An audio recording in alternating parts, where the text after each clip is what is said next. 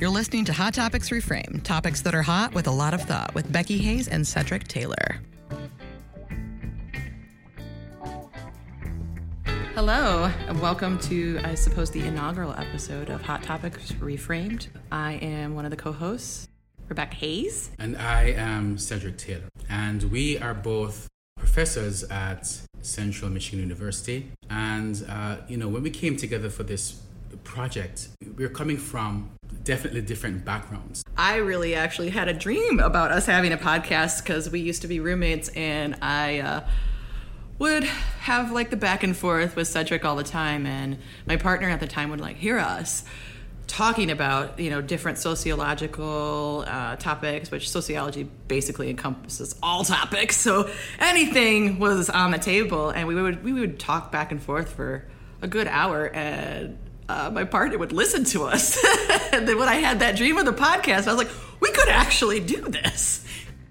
Usually we are on the same page, but again, we come from different backgrounds. And I think that that creates a particular energy, a particular synergy, if you will.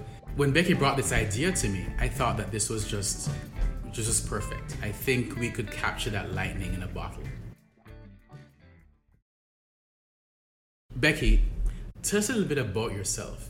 What brought you to this particular point? Tell me a little bit about your background and how that led to your identity today.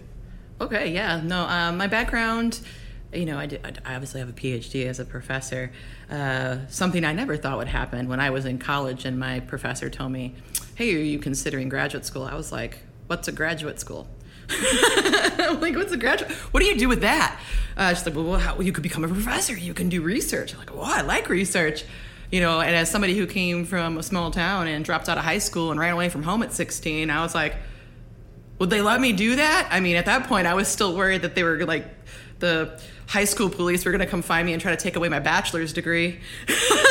so you dropped out of high school and now you're a full professor yeah, full professor. That is uh, something I didn't think I would reach, and I was like, I'm going to do that before I'm 40. Uh, my friends and stuff used to joke about how I should be interviewed by Oprah. I want Oprah and Gayle to be my friends.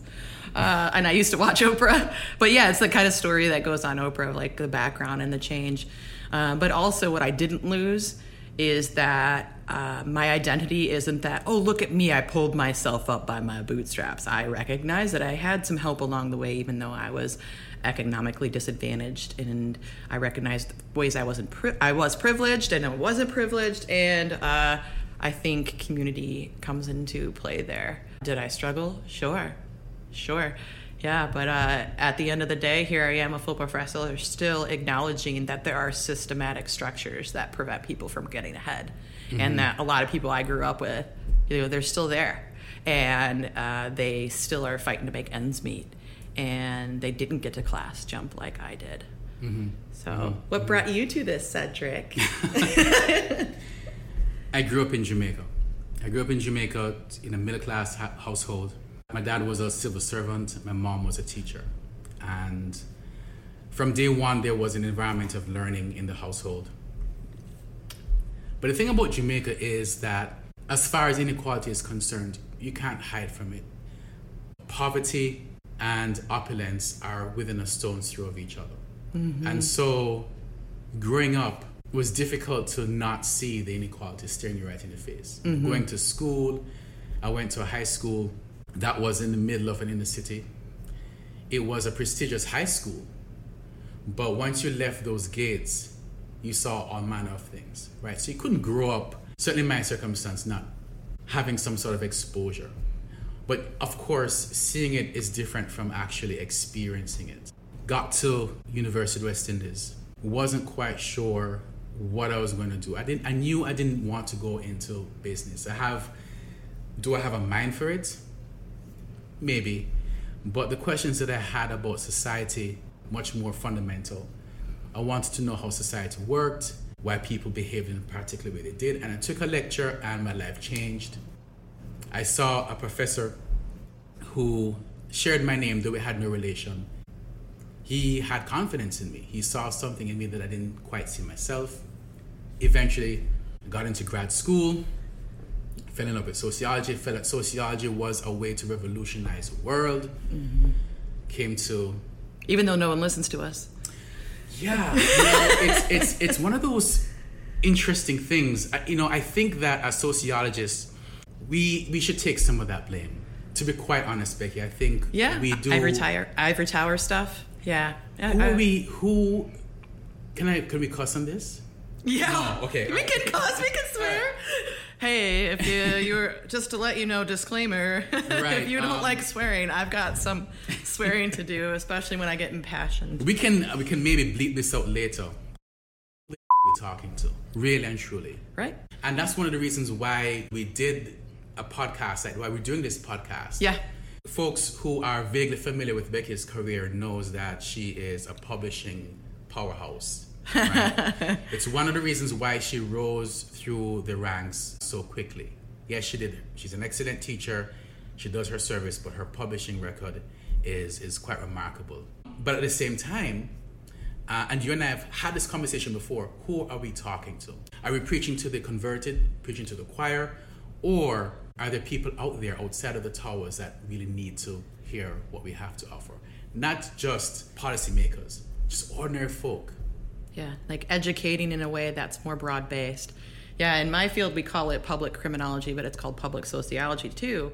Uh, it's also synonymous with activism, um, which is a word that in that ivory tower academia, you know, it's kind of, you know, not considered a good word. They're like, oh, you're being an activist. That means you're not neutral. And I was like, of course I'm not neutral. That's what I got an education for. I, I, I educated myself around what's wrong.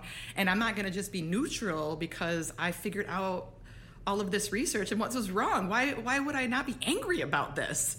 Yeah, absolutely. You know, for those who are new to sociology, and that's what uh, Becky and I are bringing to the table, a big part of its development many, many, many years ago was closely tied to the scientific method. And so sociologists today, many of us feel that the best way to understand society is to take a step back and not introduce bias into our lens. Becky, you know, maybe can elaborate in terms of, you know, how that's more easily said than done.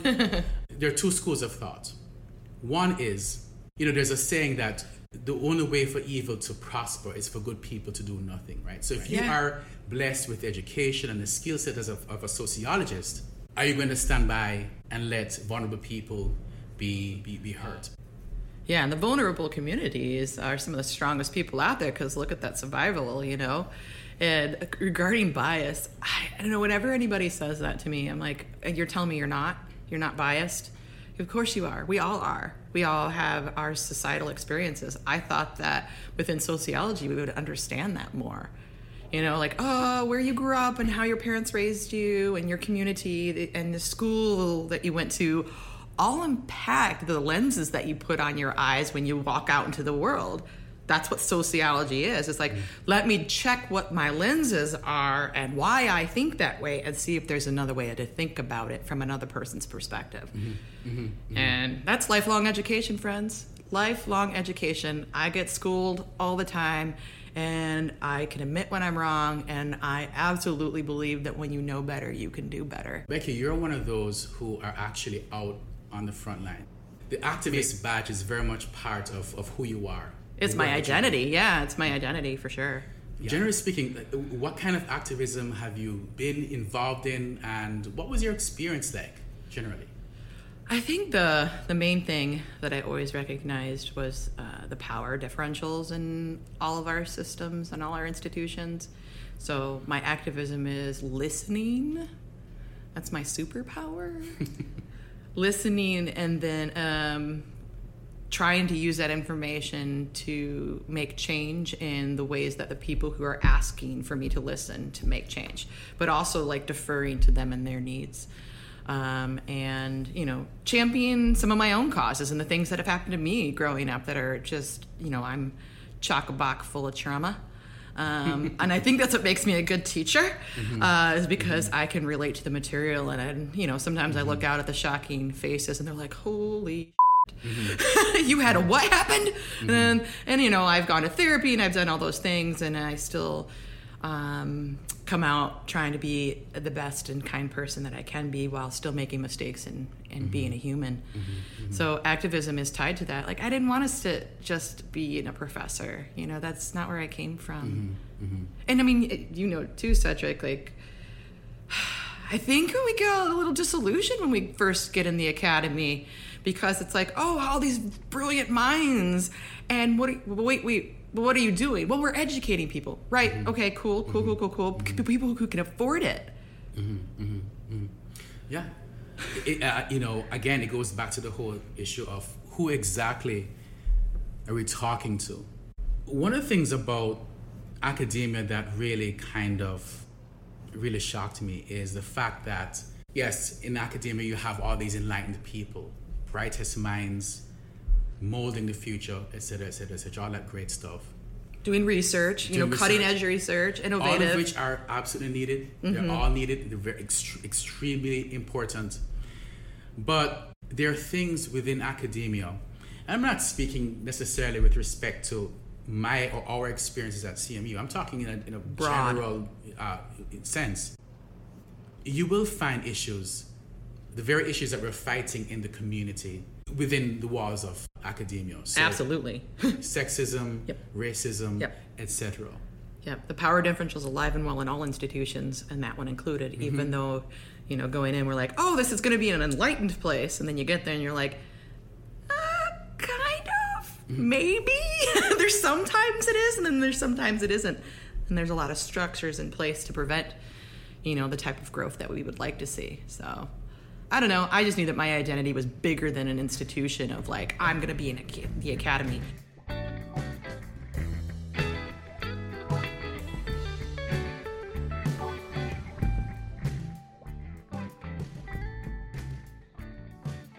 um, the autonomy that I've been afforded has been great for my personality as a as a whole because I do not do well if somebody's trying to tell me what to do.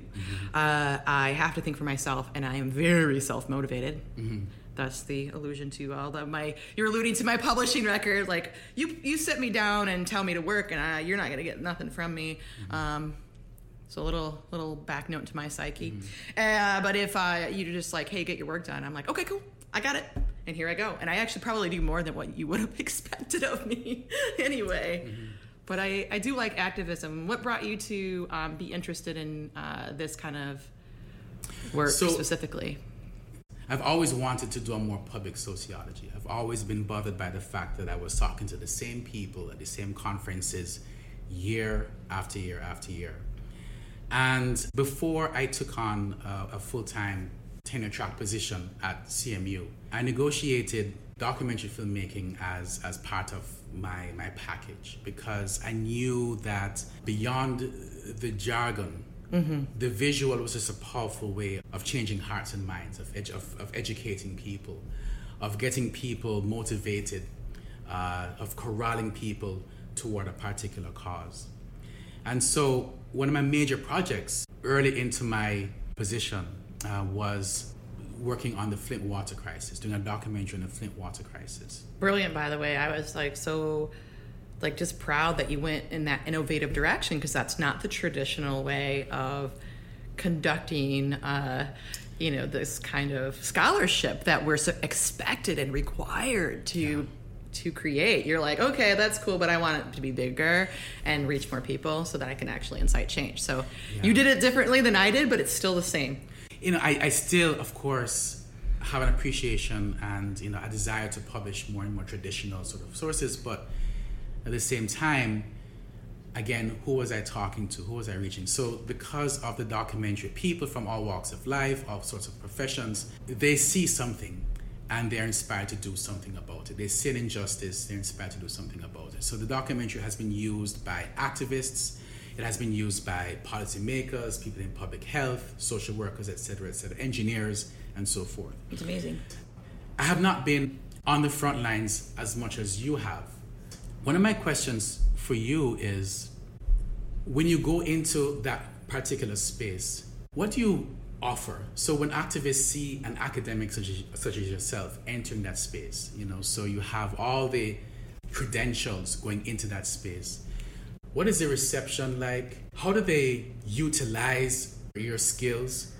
Because I, th- I think academia and, and activism should go hand in hand. Could yeah. you speak on that? Well, also uh, to circle back to what you're talking about being on the front lines, and I should have mentioned already, is that like I kind of started my career as a victim advocate. Like I, I was volunteering at a rape crisis center, and I was doing the crisis counseling over like 24 hour hotline stuff, and that's that's where I was like, okay, I I'm gonna hit burnout if I do this for a career, but I see all the things that are wrong, and I want to be able to create real change. But regarding your question, um, you know, I don't lead with that I'm an academic.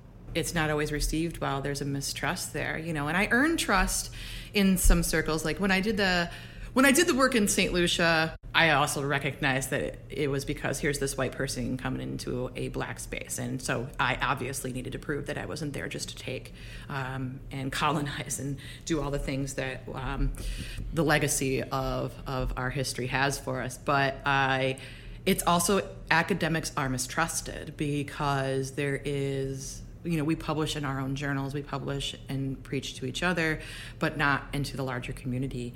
So how i gained trust there after many many meetings was uh, you know i i, I lived through every promise you know I, I followed through. We worked together. It was collaborative. Collaboration mm-hmm. is the big thing. And i think that's big in activism too. It's it's collaboration and um, I noticed that the academy is somewhat shies away from collaboration at times. They say they want it, but it's lip service because I, you know, even when I've gone up for early tenure, they're like, well, you didn't write anything by yourself. So I'm like, well, uh, two heads, three heads, and four heads are better than one. You know, critical thinking is I can critically think for myself, but also shouldn't we all critically think together? And like I said, my, one of my superpowers is you know empathy and listening. So listening to other people and you know making sure giving truth to and power to the to the voices that i'm listening to and not taking credit for their work. And their stuff is what you know really kind of places me in activist and practitioner based spaces you know the fact that i have the victim advocacy background does give me a little bit of credibility and also you know trust needs to be earned in whatever wherever you go and recognizing one's own privilege. But again i, I grew up poor right? But i'm not poor now i'm an academic so well not, that that's not to say that all academics are rich because uh, my partner's family thinks that I'm rich because I'm an academic. I'm like, I'm okay. but there's lots of academics who are jobless or adjuncts and make nothing. You can speak to that for sure because like you you were an adjunct for I was I was an adjunct for uh, uh, you know for a while and uh, you know a lot of people don't realize this but there is definitely a kind of hierarchy whether higher institutions of higher learning want to admit it or not. Um, and I say there's a hierarchy not in terms of necessarily feelings of superiority or inferiority, whether you're a tenure track or a non-tenure track person, but institutionally how you are treated. Yeah. You know, so there, there, are, there are differences. But back to, you know, something that you were saying earlier about, you know, being this credentialed full professor going into these activist spaces and how, you know, they, they relate to somebody. Do you think that there's a, a fear that you will be coming in and just taking over yeah, yeah, absolutely. And also, I mean, I can do real damage. I can do real damage as an academic, and especially the thing, the spaces that I tend to run, and not just in activist spaces, but in nonprofits and things like that. You know, if I come in and I evaluate a program or something, or provide that kind of service, uh, and then go publish it, you know, they can get shut down you know? So i i recognize that there is some power in that and that i need to recognize my privilege there too. Because some of these community organizations are fighting tooth and nail to get funding and if i come in and complain about one thing sure that one thing is not working correctly but all this other stuff is. They do that often with funding agencies if one thing's going wrong. You know there's a lot of more um, critical eyes that are placed on organizations that are doing community work and I recognize that. And so I get that that that fear is based in reality. I mean, academics do do that. They'll come in and they'll publish something, and then something will get shut down. They'll lose their money, and then that service, and then it doesn't get replaced. Mm-hmm. I mean, as a criminologist, I see it mm-hmm. all the time. Mm-hmm. You know, there's programs that are actually working. Mm-hmm. All the programs that are working, it seems like they don't want to fund those, but I won't get on that soapbox yet. That's for later. You're familiar with both spaces. You're familiar with the activist space as well as the academic space. When you are in the activist space, do you see any similarities as far as culture is concerned? Well, I think that no matter where you go, people are people. So there's going to be disagreements, and there's healthy disagreements, and then there's unhealthy disagreements. And I do agree we should delve into that, but I think we should do that in our next episode. Yeah, we're just about out of time, but yeah, looking forward to it. What are we talking about? We will talk about social justice, activist spaces, uh, some of the unhealthy things that occur in those spaces and what people think about it, and delve into cancel culture. And uh, I've got a lot of thoughts on that. Uh, they're conflicting thoughts, and hopefully you can you can elucidate some of those things for me too, and like tell me what your real thoughts are because that stuff is complicated. Absolutely.